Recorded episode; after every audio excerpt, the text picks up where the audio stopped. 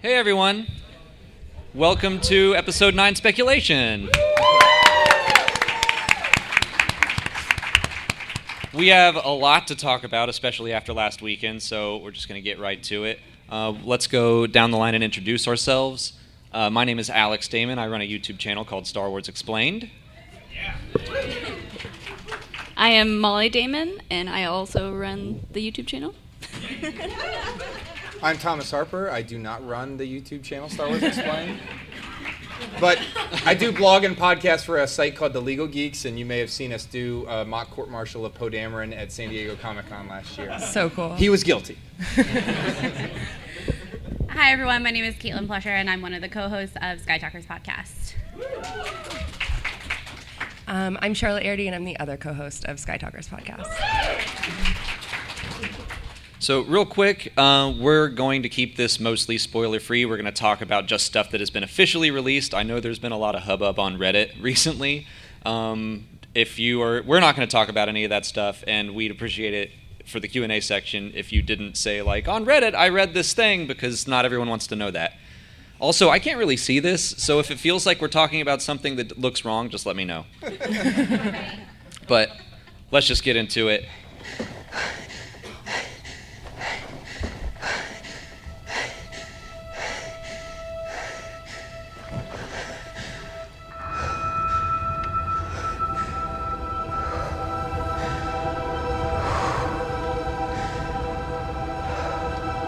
We've passed on all we know. 1,000 generations live in you now.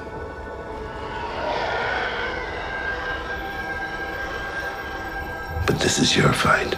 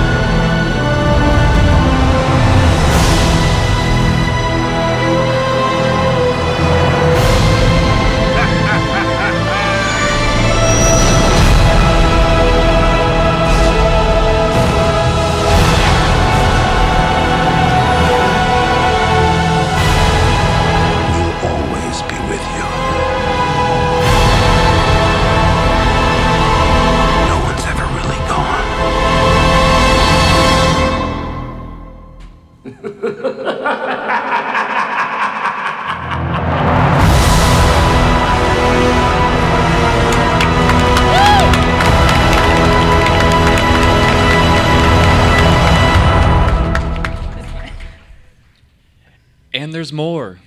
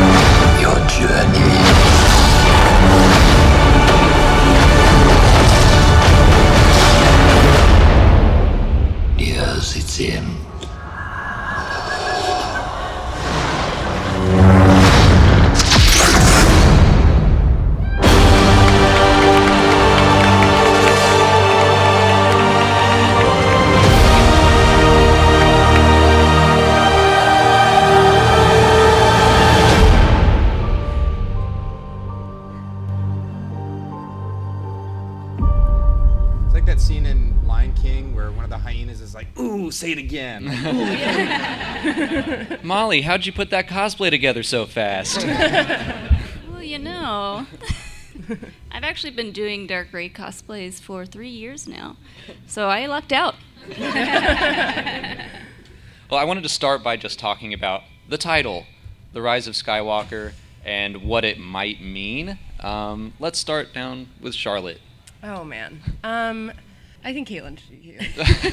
Yeah. The title, so we heard it at Celebration, obviously, is when the title was released. And The Rise of Skywalker, I think, one, I don't think I expected Skywalker to even be in the title, but it makes so much sense because now we're at the end of this 9-part saga that at its core is about the Skywalker family. This is the last chapter. It makes sense for Skywalker to be in the title. The one thing I think is really interesting is the word rise, though, because if you look at like the 3 ending films, like we have Revenge of the Sith, we have Return of the Jedi, and then we have Rise of Skywalker, it like creates this nice flow, I think. So you go from Revenge to Return and then to Rise. We're at the end. For me, it indicates a happy ending because we're on the upswing. Yeah, I like the idea that and this is something that people have thrown around, that the Skywalkers could be a new line of some kind of Force user, and I think that kind of the way you talked about it works together with the 3 trilogies that we have. The first one is about how the Skywalker line started, or at least Anakin's part of it, and then it's about his fall, and then the original trilogy is about the Skywalker's redemption, and then the sequel trilogy is kind of about their legacy. That's the way I'm seeing it. Yeah, I like to look at that second lesson that Luke taught Rey in The Last Jedi, right? So that lesson in a nutshell is the hubris of the Jedi caused them to fail. And in that, as an extension, Luke failed when he attempted to start this new Jedi Order, and immediately one of his best students, if not the best student, turned to the dark side, which caused him to go into recluse. And so, the Skywalker name, the legacy, at least as far as Luke is concerned, is really a cast-off at the end of The Last Jedi. Well, not at the end, but as Rey finds Luke on Acto. And so I like to think of this not necessarily as a rise of Luke's legacy, but of the name. And certainly we've seen in the Star Wars universe, not in the films, but Skywalker isn't just a word that's used as a family name, right? The Chiss use it to describe Force users, and so it's not a stretch to think that Rey or whoever could see this name as the embodiment of the next generation. Let's get into some characters and talk about the state of the Resistance, because last we saw them, they were looking pretty rough. I know that Thomas is very excited about this shot alone. I want you to look very closely, and I will tell you, I've already counted this. If you don't know me, if you don't interact with me on Twitter or anything, then I will enlighten you that I'm a big fan of the BTL-A4 Y-Wing as the best starfighter in the universe. And if you look closely, Y-Wings represent 26% of that starfighter. The Y-Wing, I'm here to tell you, is coming to save the day again. I think that's just more a sign that you know they're in bad shape.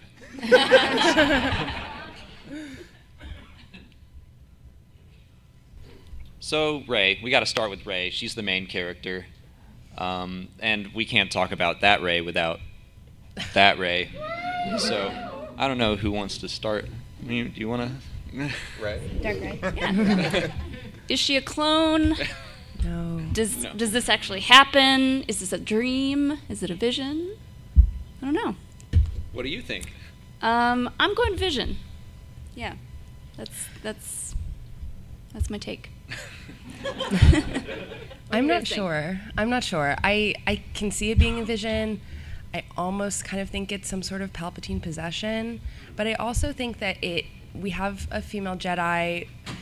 I think that just like every kind of male protagonist before them, they all deal with this darkness within them, and I kind of want Rey to also experience this and not just a vision form. Mm-hmm. So that makes me really excited to see. And if it is a vision form, I think that would be, it's great, but I do kind of want her to experience and embody the darkness and even bring herself back from it, which I think would be powerful. It's something that we've seen come up in novels before, especially in the novel Dark Disciple, And I feel like it could be something that she does because she's so amazing that she could, if she needs something in the dark, maybe she could bring herself there and bring herself back. Yeah, and I think there's that interesting line that Luke says in The Last Jedi of, like, you went straight to the dark because it had something you needed. You didn't even hesitate. And so I think it could be really interesting to see Rey in a position where she actively chooses to go to the dark side because there's something that she needs there and because she knows that she can make that choice to come out of it. So I think it'd be really cool to see her actually embody that in real life in the film and not just in a vision or just in possession form. I think it could be really interesting. I want to poll the audience because I don't want to feel alone in what I did after this trailer came out. How many of you, like me, played this like 2-second clip over and over and over and over and over and over? Now they have, I got a GIF form of it, so I just watched that on repeat. I've watched this, you know, countless times, and maybe this is looking too deeply, but it is very reminiscent of just the sort of distortion in the video that is apparent when Luke goes into the cave on Dagobah. Mm-hmm. It just has that feel of it. And I love the idea, I don't know where her path takes her, but I love the idea, as Caitlin said, that this is an extension in some form of her finding something she needs, because think about Luke's pathway.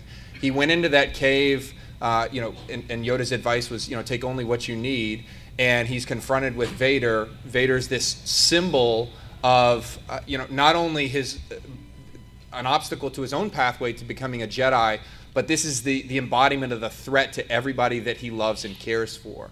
And so he strikes him down, and then on the bridge of the Death Star II, when they're battling together, you get that peak. I mean, he's all in black, and he comes so close to embracing the dark side there as he's beating Vader down. And I love the idea that in some form or fashion, Rey, whether it's a vision or played out interactions, is going to have to mirror and confront that choice, because I want Rey to continue to have to struggle to get to the point where she's ready to take over. Mm.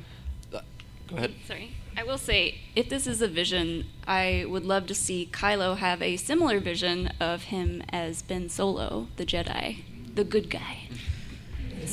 It's I'd be fine if it were a vision, but I kind of think it's not going to be, because I feel like if you're going to show it, it's fine. If you're going to show it in the trailer, and then it just winds up being like this 2-second vision thing, people will just be like, oh, well, you just kind of like pulled the rug out from under us. So I also want to see her actually battle with this. But that's why this is just a great thing to put in a teaser, because it gets everyone going like, is it this, is it that? I don't know, and we're just talking about it. But yeah. We have so many other characters to talk about. Finn and Poe, I just kind of lumped them together because they have a shot together. but also because I love them.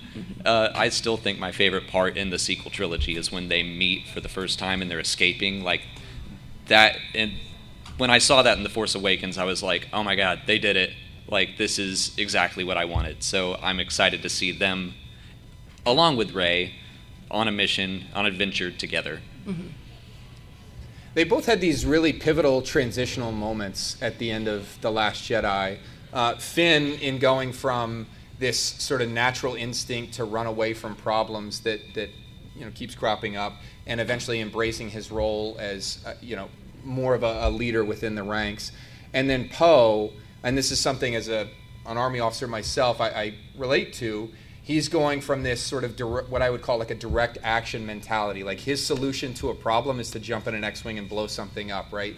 And that's the mentality of, I'm not Navy or Air Force, but that's a fighter pilot mentality, right? You know that cockpit, he knows the X-Wing, and he knows that he can control that space. He's not as familiar with being a leader and having others look to him and making big picture decisions. And that's what Leia, not only in The Last Jedi, but if you look at the Poe Dameron comics, again and again, Leia is trying to stress and impart this on him because she knows it's going to be time to pass the torch at some point. And we finally get that moment as he's looking out the hangar bay doors on Crate, and Finn is ready to go out and start assisting Luke, guns blazing. He's like, wait a minute, there's a bigger picture to this, and I've got more of a responsibility here than as a gunslinger or a fighter pilot. And I cannot wait to see both of them embrace those roles and flesh out those lessons learned. Sky Talkers, what do you guys want to see out of Finn, especially, because I feel like we have a similar desire. So who here was at our last year we were on the same panel for the episode 9 speculation. Was anyone here for that? Great. So last year we talked a lot about the Stormtrooper Rebellion that we really wanted, right, for Finn. We think that would be an amazing way to kind of round out his character and his origins as a Stormtrooper that was raised to do only one thing, and he broke out of that mold. I mean, it's just an amazing story. I'm so glad that we have a character like Finn for that, but I don't know if it's going to happen anymore. I haven't really seen any inclination in the teasers or anything, but I still think that it would be... I want Finn to find his identity somehow more, and kind of understand where he came from in his Stormtrooper origin, I suppose, and everything that came before that. Yeah, and like the family that he was taken from that he'll never know. Yeah. One of our favorite theories right now is that Pasaana is actually where Finn is from, and so it is this kind of homecoming for him, and he gets to be a part of his community that he was taken from and get to know his roots and kind of further his identity now and maybe find out what his birth name was, too. I think that would be really interesting. But then I still think that the Stormtrooper uprising and like Finn being a part of that and showing the other Stormtroopers that you don't have to be on this path. You can make a different choice. I did. Let me show you how. I think it'd be a great way, as we've been talking about, like how Finn found himself in the Resistance, but it took a while because in the beginning he was there for himself, like the decisions he was making were for himself and then for Rey. And then the end of Last Jedi, he's finally come to the point where he buys into the Resistance, into what he's doing, and he believes in that cause. And so I think it would be really cool for him to try and share that with the Stormtroopers and then also to have that new sense of place, hopefully with his found family, and then with his like community, maybe blood family on Pasaana too. That's such a great like point that's so interconnected and like draws in other stuff that we've seen. And you both have this like great phrase that if you want to know the future of Star Wars, you look to the animation department. And there are connections to this theory that I think make it make sense because big picture, First Order has a lot of ships, a lot of guns, and a lot of people. It's going to be very hard for the Resistance in its current state to take them on in direct action. So they're not going to fight toe-to-toe with them any more than the Rebellion could with the Empire. But their entire force is built around this army of folks raised from birth and born and trained to do nothing but follow orders, right? And so in Resistance, we see there's an episode where a First Order Stormtrooper gets sort of knocked out, and then the main character, Kaz, impersonates him. And Kaz is sort of acting erratic because he's Kaz, and he's a spy, right? So he's not doing things that First Order troopers kind of do. And his superiors are like, you need a brain scrape, right?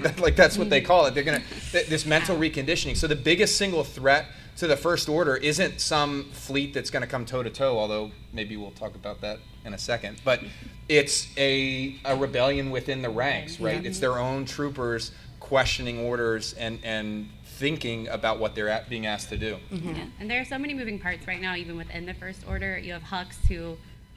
Poor Hux. He just wants to be a good First Order leader, and it's not working out. And then you have Kylo, who's now Supreme Leader, and obviously Kylo and Hux don't get along, and so there's that tension there, and I'm sure we'll touch on Pride coming in as well. There's just a lot of moving pieces, and it seems like authority is not being handled well within the First Order, as far as they're concerned. Obviously, we don't want that to happen. But, yeah, I think coming from within, all these moving pieces, the First Order is just going to crumble because there's not one singular leader, and they can't agree on things. I don't want to jump too far ahead, but we have the Sith Troopers, we have the Knights of Ren. I think it's totally plausible that we could get a Stormtrooper uprising, and that I want it. That could be the dynamic. I really want it. Yeah. I don't. Well, the interesting thing about the Sith Troopers, and yeah, we'll talk about them later, but it's like, you know, if Stormtroopers rise up, how are we going to distinguish between who's good and who's bad? Yeah. Red ones are bad. Visual White cues. Ones are good now. Yep. But I also just love the idea because we've had these white armored faceless troopers through all the trilogies, and now it gives them kind of their own character and their own arc, and I like that idea a lot. But let's talk about 3PO. Anthony Daniels has talked about how he's just had so much fun on this movie and he's gotten to do a lot. I don't know what that's about. Anyone have any ideas? I mean, it's so interesting. He has red eyes, like 000 in the comics, and the evil 3PO? Is that happening? I feel like it is. He's programmed in 6 million forms of destruction and torture. Murder. Anakin's oldest son. True. Yeah. Well, you did see, there's that clip in the D23 trailer where you see this, like, giant red laser beam causing destruction. I mean, he's got red eyes. And it's right after that shot. We talk about a First Order Stormtrooper uprising being the biggest threat. I honestly think 3PO just saying, I've had enough of this. Like, no more Mr. Nice protocol droid. I think that's the biggest threat. 3PO is the Phantom Menace. Yeah. Oh, no. What I think is interesting is that Anthony Daniels at the Rise of Skywalker panel at Celebration, he spent a lot of time talking about how, you know, no one ever listens to C-3PO, more people should listen to C-3PO, why does no one listen to C-3PO? And to me, I'm kind of like, okay, C-3PO is going to do something, like, pretty important in this film. And kind of my theory right now, I think, is that there's, like, something that's been locked inside C-3PO, and I don't know how to describe it, but almost like it's password protected, and someone says it, and it flips a switch, and we get this. And I think it's going to be actually really important for whatever they're doing. My favorite, and I don't know that they would do this because it would be such a payoff moment if you've read the Aftermath trilogy of books by Chuck Wendig. But in that book, there's a character that you see on screen, one of the Black Squadron pilots named Snap Wexley. And he has this, as a kid, you see him as a kid in the books, but he has this reprogrammed battle droid named Mr. Bones, and he has this, like, personality matrix that can be yanked out and plugged in. And I'll tell you, battle droids may seem goofy in Clone Wars and in The Phantom Menace, but give those books a shot because Mr. Bones is a bamf. And I love the idea that and this would require, like, some context for audience members that haven't read the books, but I love the idea that Snap comes back into the movie from his mission with Black Squadron, and he's like, hey guys, why don't we repurpose C-3PO to give us a little hand here? And he plugs in Mr. Bones' personality matrix. Yeah, I think he's getting, like, a battle upgrade here. Like the Matrix. Yes. I know Kung Fu. We decided to give him that upgrade, though. All right, how about Rose? Because we haven't seen, like, any Rose in the marketing so far. That's the only shot we've gotten from her. Yeah. What do you think her role's going to be in this movie? I think she's going to kind of take more of Poe's responsibility as more of a leader in the Resistance.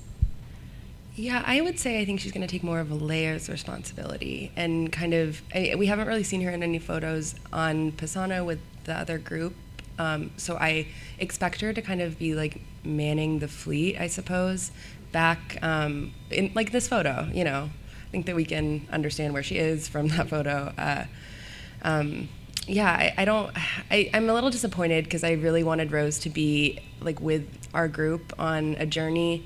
I love her character. I think she really embodies what Star Wars is about. And I feel like I hope that she has a bigger role. She did mention, Kelly Marie Tran last week in a D23 mentioned that she had a fight scene. So I'm like, all right, maybe it's more than what we were expecting, and they're just keeping it under wraps. I like the idea. So the Resistance is effectively, you know, mostly wiped out at the end of the Last Jedi. And so they never say her rank, I don't think, but it's fair to assume that she's probably like a private, like junior enlisted. But Rose has all of these skills. She's technically and tactically proficient. She sees the big picture. I mean, you know, as Finn is trying to sacrifice himself in sort of a meaningless fashion, you know, from a tactical sense in terms of the battle, it wasn't going to change anything. Mm-hmm. Rose sees what a mistake this is and comes in and saves him. So I like the idea that she's maybe off screen going to have this field promotion to, like, we're going to see, like, Captain Rose or Admiral Tico, and she's going to be in charge of quite a bit of responsibility, and I love that for her character. There is, I can't remember it exactly, but at the end of The Last Jedi when they get to Crate, she's the one that gives Poe an update on how, like, what they have left of the fleet, I think, or of their supplies or something like that. So I think it would make sense, considering how many people they don't have left anymore, that she would definitely be promoted into this position of authority. And like you said, she has all the skills and the knowledge to handle that kind of position. So I hope she does get that promotion, and I hope we get to see her in action a lot. They certainly have availability. Yes. All right, I'm going to try to get us through this a little faster because we haven't even touched on the First Order yet, and we're almost halfway done, and I want to make sure we get some Q&As going. But Jannah and Zorii are two characters that we know almost nothing about. Zorii just... Yes, Carrie Russell. Carrie Russell. I know the Star Wars names. Uh-huh. I don't know the real people names. She just said that Zorii is like an old friend of Poe's with a shady past, and I don't think we know anything about Jannah, but they both look awesome. Other than she looks amazing, and she has a cool bow and arrow and the best cape ever. Yeah. There was some speculation. And I'll pitch this because I don't know that I have a thought on it about her being related to one of the characters. Do you guys think that she's connected to somebody, or is this somebody new potentially? Well, I would love if she was Finn's sister, but I'm not sure. And then they teased the whole like Lando's daughter thing. I don't think that's happening. I think that was a tease. But back to what I was saying before about Finn and his identity, I want him to find his family. I think that would be wonderful. I mean, I don't think Rey's going to find her family. So if we have all these characters who are struggling with like basically an identity crisis, I want one of them to have a happy ending and find their family that they were taken from. So I don't know if that's going to happen, but I sure would love to see that. Well, go ahead. Oh, I was just going to agree with that and then say, too, kind of my earlier theory about Finn being from Pasaana, and then Jannah is also from Pasaana, so there's that relation there, and there's that sense of community and familiarity that we could still get even if they're not blood-related. Of course, yeah. And we see that one shot in the saga teaser of them together, Finn and Jannah, on a ship that looks like it was from that fleet shot. So, not sure. For Zorii, We don't know. We know Poe's beginning, right? He's born on Yavin 4. His parents fought with the Rebel Alliance at Endor, and certainly we know Poe's sort of history as a New Republic pilot who then defects to the Resistance. But there's a lot of his life that we don't see, and I just love the idea that this was not always like he clearly is not a straight-laced officer in any of the films. He does things sort of his own way, which is the great thing about his character. I love the idea that he's like, in his teenage years, in his formative years, he's out doing nefarious things. Maybe not illegal things, not like Han Solo level, like drug smuggling, but he's out doing things. And maybe like Zorii is a friend, a special friend, a partner from his past, and he finally made the decision to get on the right track and join the New Republic. And she's still on that pathway, and maybe there's a little bit of bad blood that has to be dealt with there. All right, we're going to move on, and I'm lumping all the legacy characters together so we can move through. So Lando, Leia, and Luke, what do we think their roles are going to look like? Do you think they'll be significant parts of this movie? Like, I'm kind of leaning towards no. I think they'll be, especially with the situation with Carrie Fisher. Luke is a Force ghost. I think he'll probably be an Obi-Wan role where he just like pops in to be helpful occasionally. And Lando's kind of a wild card. Yep. I'm with you. I'm still really confused. If you guys have seen the Vanity Fair photos that came out with The Rise of Skywalker, that issue a couple months ago, there was a shot of Luke in like a fiery, What is this? He doesn't look ghostly. He's in his outfit from The Last Jedi. I'm so confused by this. And I don't know. I feel like maybe we're gonna get some flashbacks with him. I also think that's just the nature of the shoot. I know, that's the other thing. Everything's on fire, it'll look cool. Yeah, maybe it just looks cool, but I'm still confused by it. No, there's got to be meaning. Yeah, meaning. Yeah, I think Leia will be a big part of The Rise of Skywalker. Like her presence will be talked about a lot, even if she can't physically be in scenes because of how they've discussed how they're using cut scenes from The Force Awakens. So I'm really interested to see that, but I think that she will be a big part of it, like her character in general. And then I kind of think the same about Luke, that he's going to be flashbacks, Force ghost, somewhere in between. And then I'm not really sure about Lando. I don't think he's going to be around as much, but he's definitely he's going to bring something important to the Resistance, I think, that they need. I think he might be bringing all those ships. Yeah. Yeah, I think he might come in and hopefully help flesh out the fleet a little bit because they need it. He's a businessman. Yeah. Also maybe a warlord. I don't know. I want a moment where he comes into the Falcon's cockpit and just has this sort of like funny moment with like looking up and talking to Han like, I got her back. Yeah. Fair and square. Oh. My dad. But he's out there, right? And so Leia put her signal out to their allies. Black Squadron, a piece of them are off screen. You don't see a lot of the pilots because they're out on missions looking to make connections with similar allies. And I love the idea that Lando, you know, by some probably like slightly illegal way, has the means to come in and help them. And then, you know, seeing him in sort of that leader role, like step back into it, would be really neat. Yeah. All right, let's get to the First Order and talk about the one main character we haven't yet, little Kylo. Kylo. I want to open up with him and the mask, because I love what you guys have to say about that. When I first saw that, oh, they're bringing the mask back, I felt like that was a step in the like a backward direction for him, but the Charlotte and Caitlin have some really interesting thoughts about that. So the mask has a really interesting design, and for me, when I first saw it, it reminded me of this Japanese technique called kintsugi. I won't pretend to be an expert in it, but kintsugi is this way of mending ceramics in ancient Japan, where they would basically put the ceramics back together and then highlight the cracks with gold and silver. And it kind of turned into a practical thing of repairing the ceramic, but then also this philosophy of like your scars and your tragedies, like you shouldn't hide those away. You should acknowledge them, and they are part of your story. And in the end, you have something that is almost more beautiful than when it was pristine and whole. And so to see that kind of represented in Kylo's helmet, I think there are a lot of questions about Kylo's helmet, like one, who put it back together, who wanted it back together, if he actually ever does wear it, because we haven't seen him outside of like imagery actually wearing it. It is interesting that we see it being rebuilt in the movie and not like right after The Last Jedi. Yeah, exactly. So who collected all these pieces from the elevator where he smashed it? Or does he just have a backlog of them? I don't know. He would. For me, as someone who sees Kylo as getting redeemed, I think the kintsugi helmet plays really well into where I think the sequel trilogy is going, as far as this theme of there's darkness and there's light in all of us. You're not one or the other, and you shouldn't have to hide the bad things that you've done or that have happened to you. You can take all of that with you as you move forward into being a better person.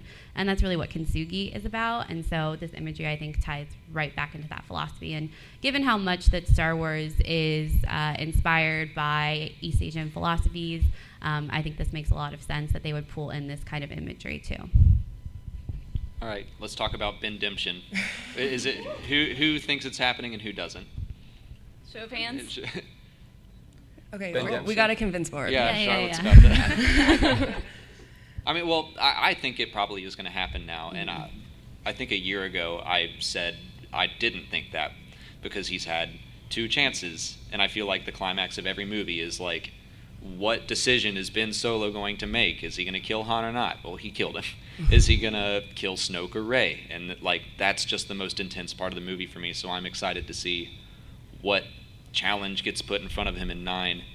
Also, I think Avatar The Last Airbender changed my mind, because Zuko is such a similar character, and I just like, he gets so many chances to do the right thing, and I was just shaking him like, just do it once! And he finally does, and it's so like nice. It's such a relief. Yeah, I like the idea that he is, and this builds off your point about the mask in a way. Kylo's always been conflicted. I think he's at max conflicted level at the end of The Last Jedi. He's got so much rage built in him, and I just love that shot of him pushing forward on the accelerator on his TIE fighter, because you could just see him gripping it so tightly, so angry. Still at Rey, and you know, certainly his mask does not hold happy memories for him. The last time, the moment that caused him to smash it is being called Snoke calling him a child in a mask, and I like the idea that there is a bigger force, some maybe that we'll talk about in just a second, that's going to cause him to see finally the bigger picture, and that he's going to dovetail with Rey to be part of, you know, what we were talking about with the meaning of the Rise of Skywalker title.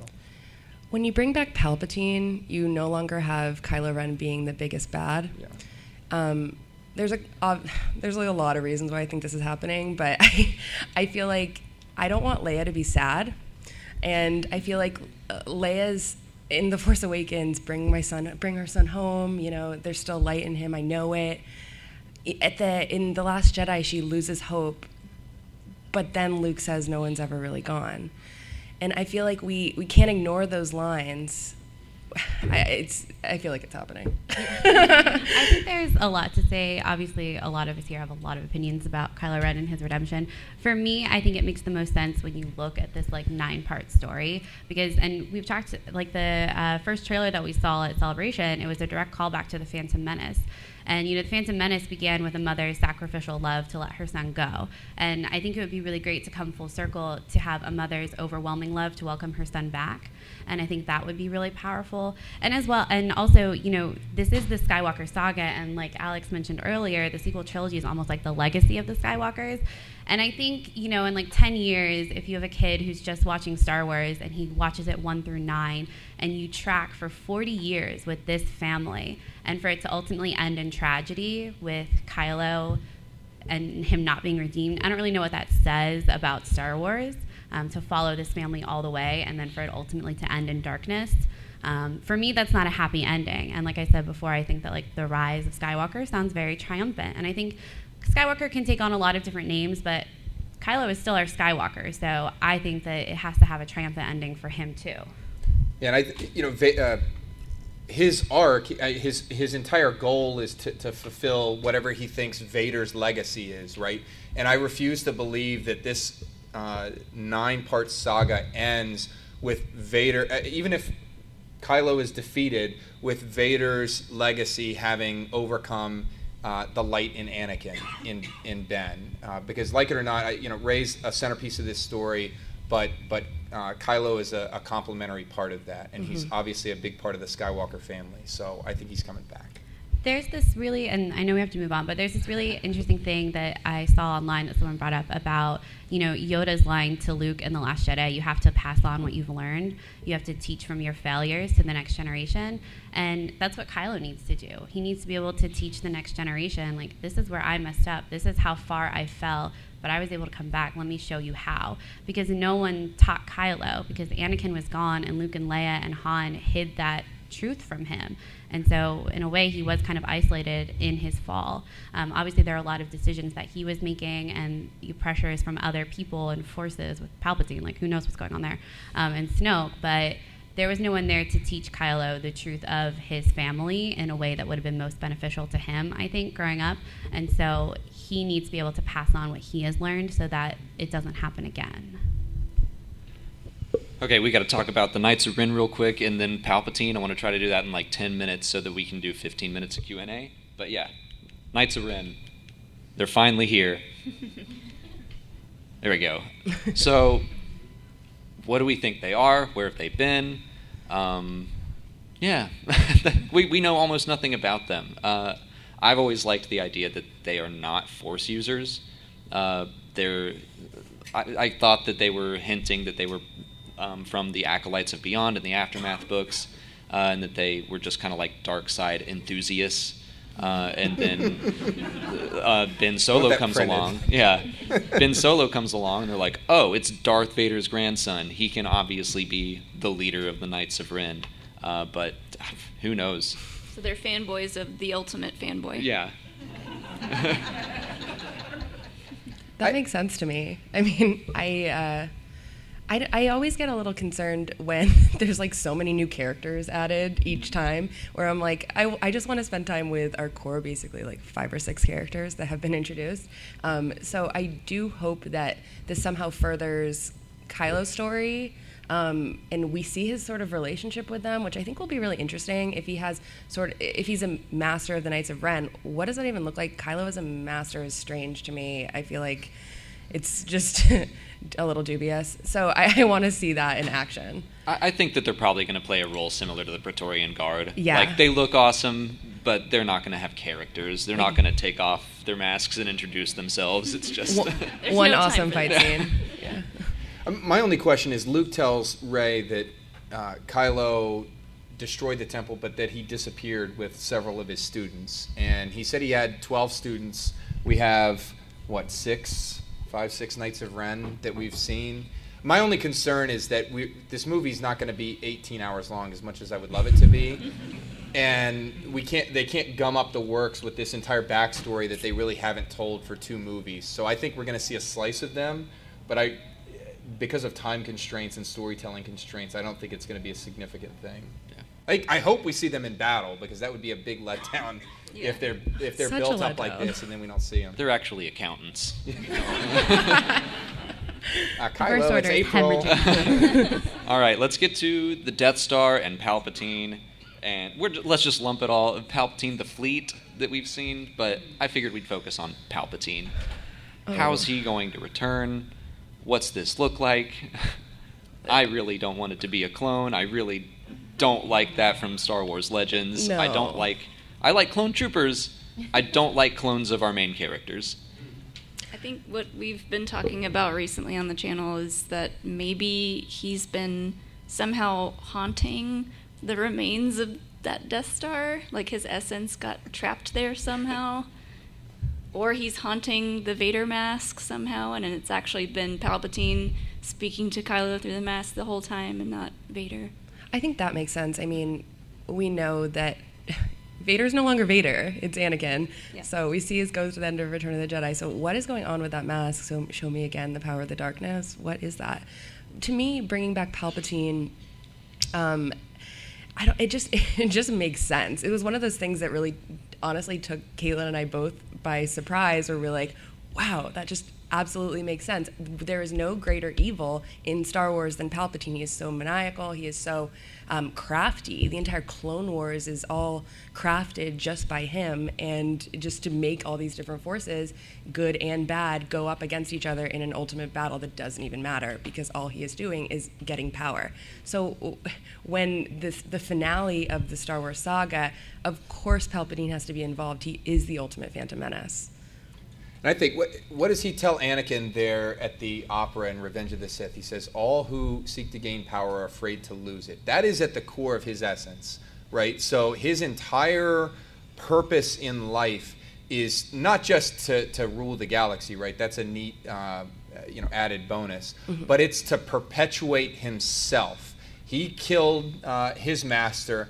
He's not going to be killed again, and we see this not just mirrored this quest for eternal power in Palpatine, but this idea that life can go on beyond life is an idea that flows through every bit of Star Wars. I mean, Qui-Gon worked to try to train and retain his essence in the Living Force.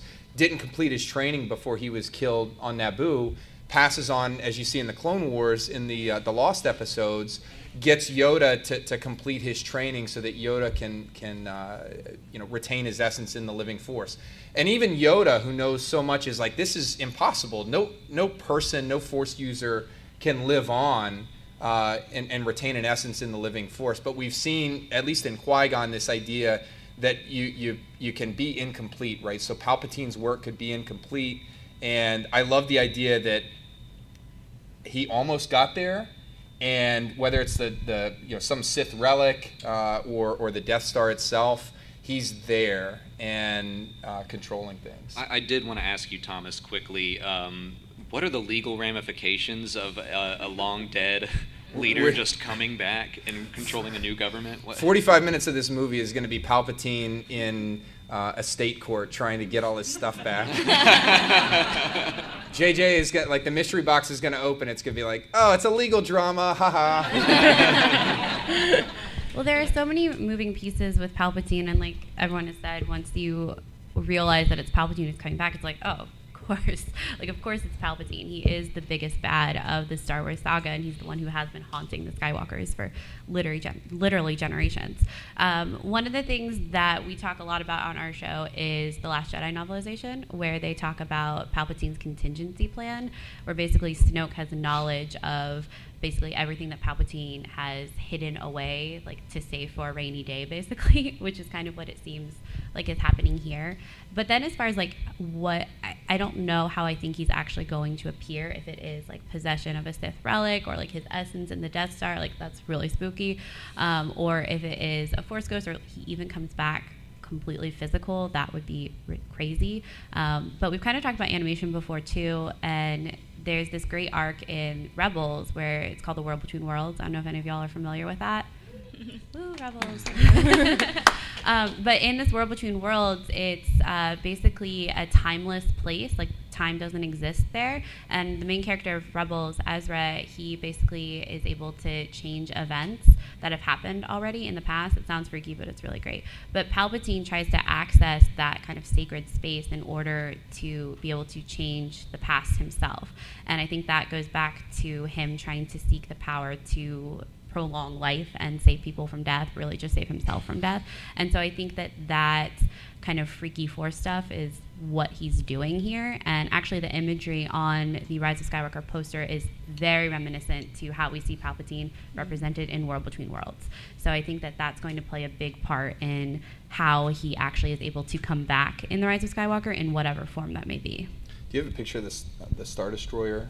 Yeah, I was going to say, you mentioned that his contingency plans. That might be one of them. So cool. So if you look, well, maybe not even all that closely, those are not First Order Star Destroyers. Those are Imperial-class Star Destroyers, right? And if you know anything about the contingency plan, Palpatine for years had been orchestrating mapping a way into the unknown regions, so this space beyond the known Star Wars galaxy, including using Thrawn and the Chiss to help effectuate those maps. And at the end of Return of the Jedi, in that like a 5-year space between when Jedi ends and when the Battle of Jakku happens, he's got this select group of Imperials that get this this really eerie message from these creepy robots with Palpatine's face, and they're instructed to get out of Dodge and go to a couple nebulae. And there's this shadowy figure named Rax that's orchestrating this whole thing on his behalf.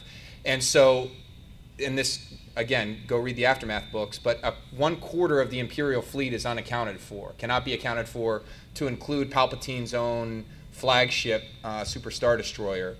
I would love if in the middle of, you know, the First Order versus the Resistance, if the Imperial Remnant comes in and they're like, you guys have taken what this great thing and just messed it all up.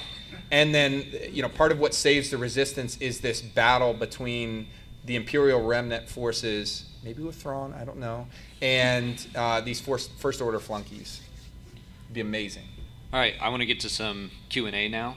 So go ahead and start lining up. But while people line up, I figured let's just do like one real wild wish list thing for episode 9. Like mine is I want the fireball to be in it.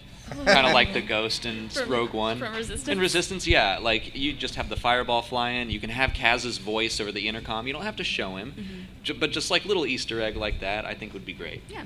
I want to see Kylo Ren do some seriously crazy force stuff. I want Ezra Bridger to return from this beyond that he's gone off to, and I thought he was DJ. That's true. And come and help the Resistance fight it out. I think I'm going to have to take from Resistance as well, and I would really like to see the Colossus. That's my favorite ship ever, and I want to see that in Resistance, or in Rise of Skywalker. And then the fireball can come out of it, too. It'll be great. Yeah. I really want World Between Worlds, kind of the weirdest Force stuff that you've ever seen, ever, in The Rise of Skywalker. Great. Hi. Is this working? Thank you. Hi. I'm wondering, what do you guys make of the long-standing theory that Palpatine's coming back because he's long time been jealous of the Skywalker hair, and now he finally steals it from Kylo Ren? And Kylo, who's already dealing with his conflicted feelings, that's the last straw after he becomes Baldo Ren, and he joins Rey and the Resistance. What do you all make of that theory? Sit down. I knew it was you. We won't entertain it. It checks out. No comment. Okay, thanks. Leia, Lando, Chewie, R2, 3PO. Of those 5 remaining legacy characters, which one do you dread most will bite it? Morbid. I think they're all fine. Yeah. Definitely not Chewie. or 3PO, and I don't think R2 either. I think, you know, they're so marketable and they can be around for literally forever. So I don't think they're going anywhere. I think I dread seeing Leia die on screen, though. I don't think it's too close. Yeah, so I Lando would be my closest guess, but I agree. I don't want to see any of that happen. Mm-hmm. I'm not emotionally prepared for any of this, and so I'm going to be going to Costco the day before this movie comes out and getting an industrial case of Kleenex that I will bring with me for any tragedy that befalls us. Yeah. It's going to be a lot of tears either way, I think. So I've been having this theory on the Imperial fleet myself.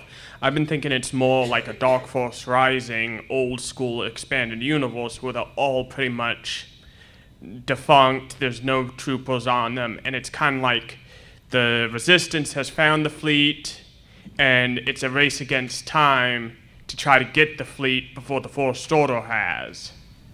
What are your thoughts on that theory? We actually were talking about that last night just in our hotel room, that, like, yeah, what if it's like the Katana fleet? And, I mean, the Resistance has nothing now. They need all the help they can get. What if, yeah, they're seeking old Imperial warships to use against the First Order? That would be so cool. Lando's like, I got a bead on a couple ships that might work out for us. You can see, like, this red stripe on them, which I guess at first I was like, oh, Sith troopers maybe. But maybe that's to signify that, no, these are rebel ships. I do think that could be potentially confusing if First Order triangle ships are fighting old Imperial triangle ships, like for just... Do you mean triangles? Yeah, it's just like, what's going on? But...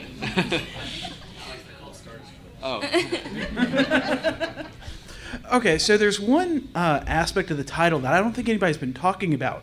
Rise from the Dead, okay? Yeah. My prediction is going to be they're going to need to go into the warp in the West, or I'm sorry, the warp in the Force that Caitlin mentioned, or some other sort of Force nexus, go in there to grab Luke Skywalker, and the problem is going to be not getting Palpatine out as well.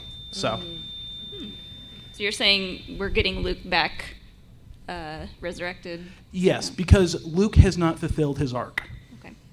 If you think Luke was cranky when Rey tried to get him off of the crate, when you pull him out of when you pull him out of his Force slumber, he's gonna be real upset. I think we'll see resurrection, someone coming alive from the dead. I just don't think it's gonna be Luke. I don't think Luke will be resurrected either, but I do like the idea that Palpatine comes out as a consequence of something they were trying to do that was good. Yep. And oops. So the main goal of the rebels was to turn the citizens of, you know, the Imperials to their cause. So I was just wondering, what do you guys think the Resistance, how they're going to do that in this new movie? You know, or is Kylo going to be a bad leader? You know, or maybe, you know, plot twist, he's actually a good leader, and they, you know, like having him be their leader. You know, how do you think they're going to turn these people, you know, from the Imperials to, you know, the Resistance? I don't think Hux is gonna ever think that Kylo's a good leader.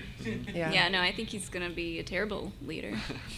In the, like, 10 minutes we saw of him being Supreme Leader at the end of The Last Jedi, he was not making great choices from, like, a tactical standpoint, I think. It's a little confusing because then you watch The Force Awakens and you hear those kind of side comments that he makes to Hux about, like, maybe we should create a clone army. Your army isn't, you know, your troopers aren't trained, or I don't know. Maybe they might, like, pull the rug underneath us, and Kylo might actually be a little bit more disciplined than we think, and then Hux will get mad at that. I don't know. We saw that picture of Hux and Pride.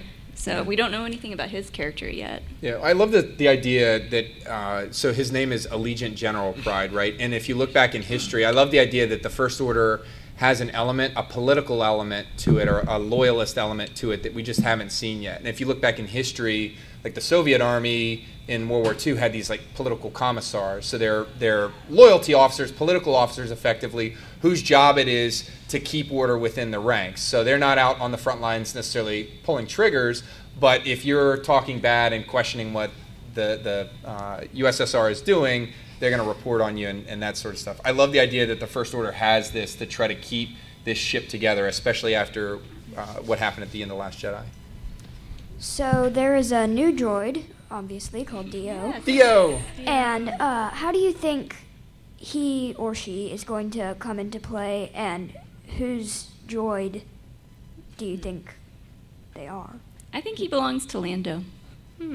I think I read somewhere that it's like almost BB-8's droid. Yeah. Like the BB-8. I think it's like Dio follows BB-8 around like a duckling. Well, yes. In the concept art for Dio that they showed at Celebration, they literally had a rubber ducky as like the beginning of the concept art. So I think that there's like some sort of imprinting maybe that happens with BB-8 and Dio. I don't know, but Dio has to be important somehow. I mean, he's adorable. He would just, I think it'd be really cute if he was Rose's droid and he just like scurries around after her all the time. My question is, when you look at Dark Rey and you see her lightsaber, it almost has the same like crackly properties that Kylo has. Yep. So if it's not a force vision and just like a coincidence or whatever, do you think that she took his kyber crystal? Do you think that she like modified his blade in some way? I would say that I think that since it's a double-bladed lightsaber, maybe it's the two crystals that she has at the end of The Last Jedi. And the whole thing about Kylo's crystal is that he tried to kind of improperly make the crystal bleed, and that's why it is all craggly. I feel like maybe that's the same thing, and going back to what I said before about like maybe she has to force herself to go to the dark and knowing that she can come back, the way that I would link that is that then she's forcing that crystal also to bleed, and because she's not fully dark, it wouldn't be completely a clear saber. I mean, it might be unstable because it's been busted in half already. True, that too. I mean, we love the jagged lightsaber. Can you super glue kyber crystals? One of you two pointed out right after the trailer dropped that the hilt is very reminiscent of Temple Guard's hilt. So it is not the first time we've seen a folding lightsaber, but it is like to a T, it looks like a Temple Guard's lightsaber. Yeah, which that episode is also very tied to World Between Worlds. Okay, so in one of the scenes from the newest trailer scenes we have, she throws her lightsaber, and when she catches it again, she's got that red ribbon on her wrist. Speculation has it that that's the mark of a Jedi Master. What are y'all's thoughts on it? We have a theory about the Red String of Fate, which is a concept that's used to link soulmates together, also from like Asian philosophy and like their folklore. And we think that that is furthering the connection between Rey and Kylo because they are so connected to one another, and it's just kind of a visual cue for that too. So I wouldn't be surprised if they trade that back and forth, or if Kylo has some other kind of red symbolism. Which he does in his helmet. Possibly through his Kitsuki helmet. That is just kind of a visual cue of their connection. The Red String of Fate theory goes back even to during the production of The Last Jedi. Rian Johnson tweeted a thread of just pieces of red thread and then deleted them. So it's always like, what is that? And then in The Last Jedi, there's all these lines, there's all this red imagery, and you know, tied on the end of a string, indeed, General Hux, always makes me think that there's just something about tied strings. It could be really interesting, though, like if they took the Red String of Fate, but then also made it that kind of mark of the master. Yeah. And then we'll see that like at the end of the film, too, for Rey and possibly for Kylo, too. I would love it if it's a piece of Snoke's curtains that she grabbed. Oh, my gosh. She just tells Kylo, like, you remember when I got you? That would be amazing. Souvenir. How plausible do you guys think it is for Hux to kind of work with the Knights of Ren to overthrow Kylo and possibly even cause the Stormtrooper uprising thing? I will say that this has to be our last question. We've got 1 minute left. Oh, I'm sorry. No, you're good. I feel that's totally possible. I think that look at the end of The Last Jedi that Hux gives Kylo as he's like kneeling, super depressed on the ground, I think that it's very indicative to me. It's like super clear that Hux is going to try to upstage Kylo in some way, stage a coup, I don't know. And involving the Knights of Ren just kind of makes sense because they're super awesome looking. And the fact that they've been gone for an entire movie, they could come back and not be on Kylo's side. True. All right, well, thank you guys for your questions. Thank you. Thank you. If you want to keep talking about episode 9, we'll hang out right out there. and we can answer some more questions. But yeah, thanks for coming. Thank you. Thanks.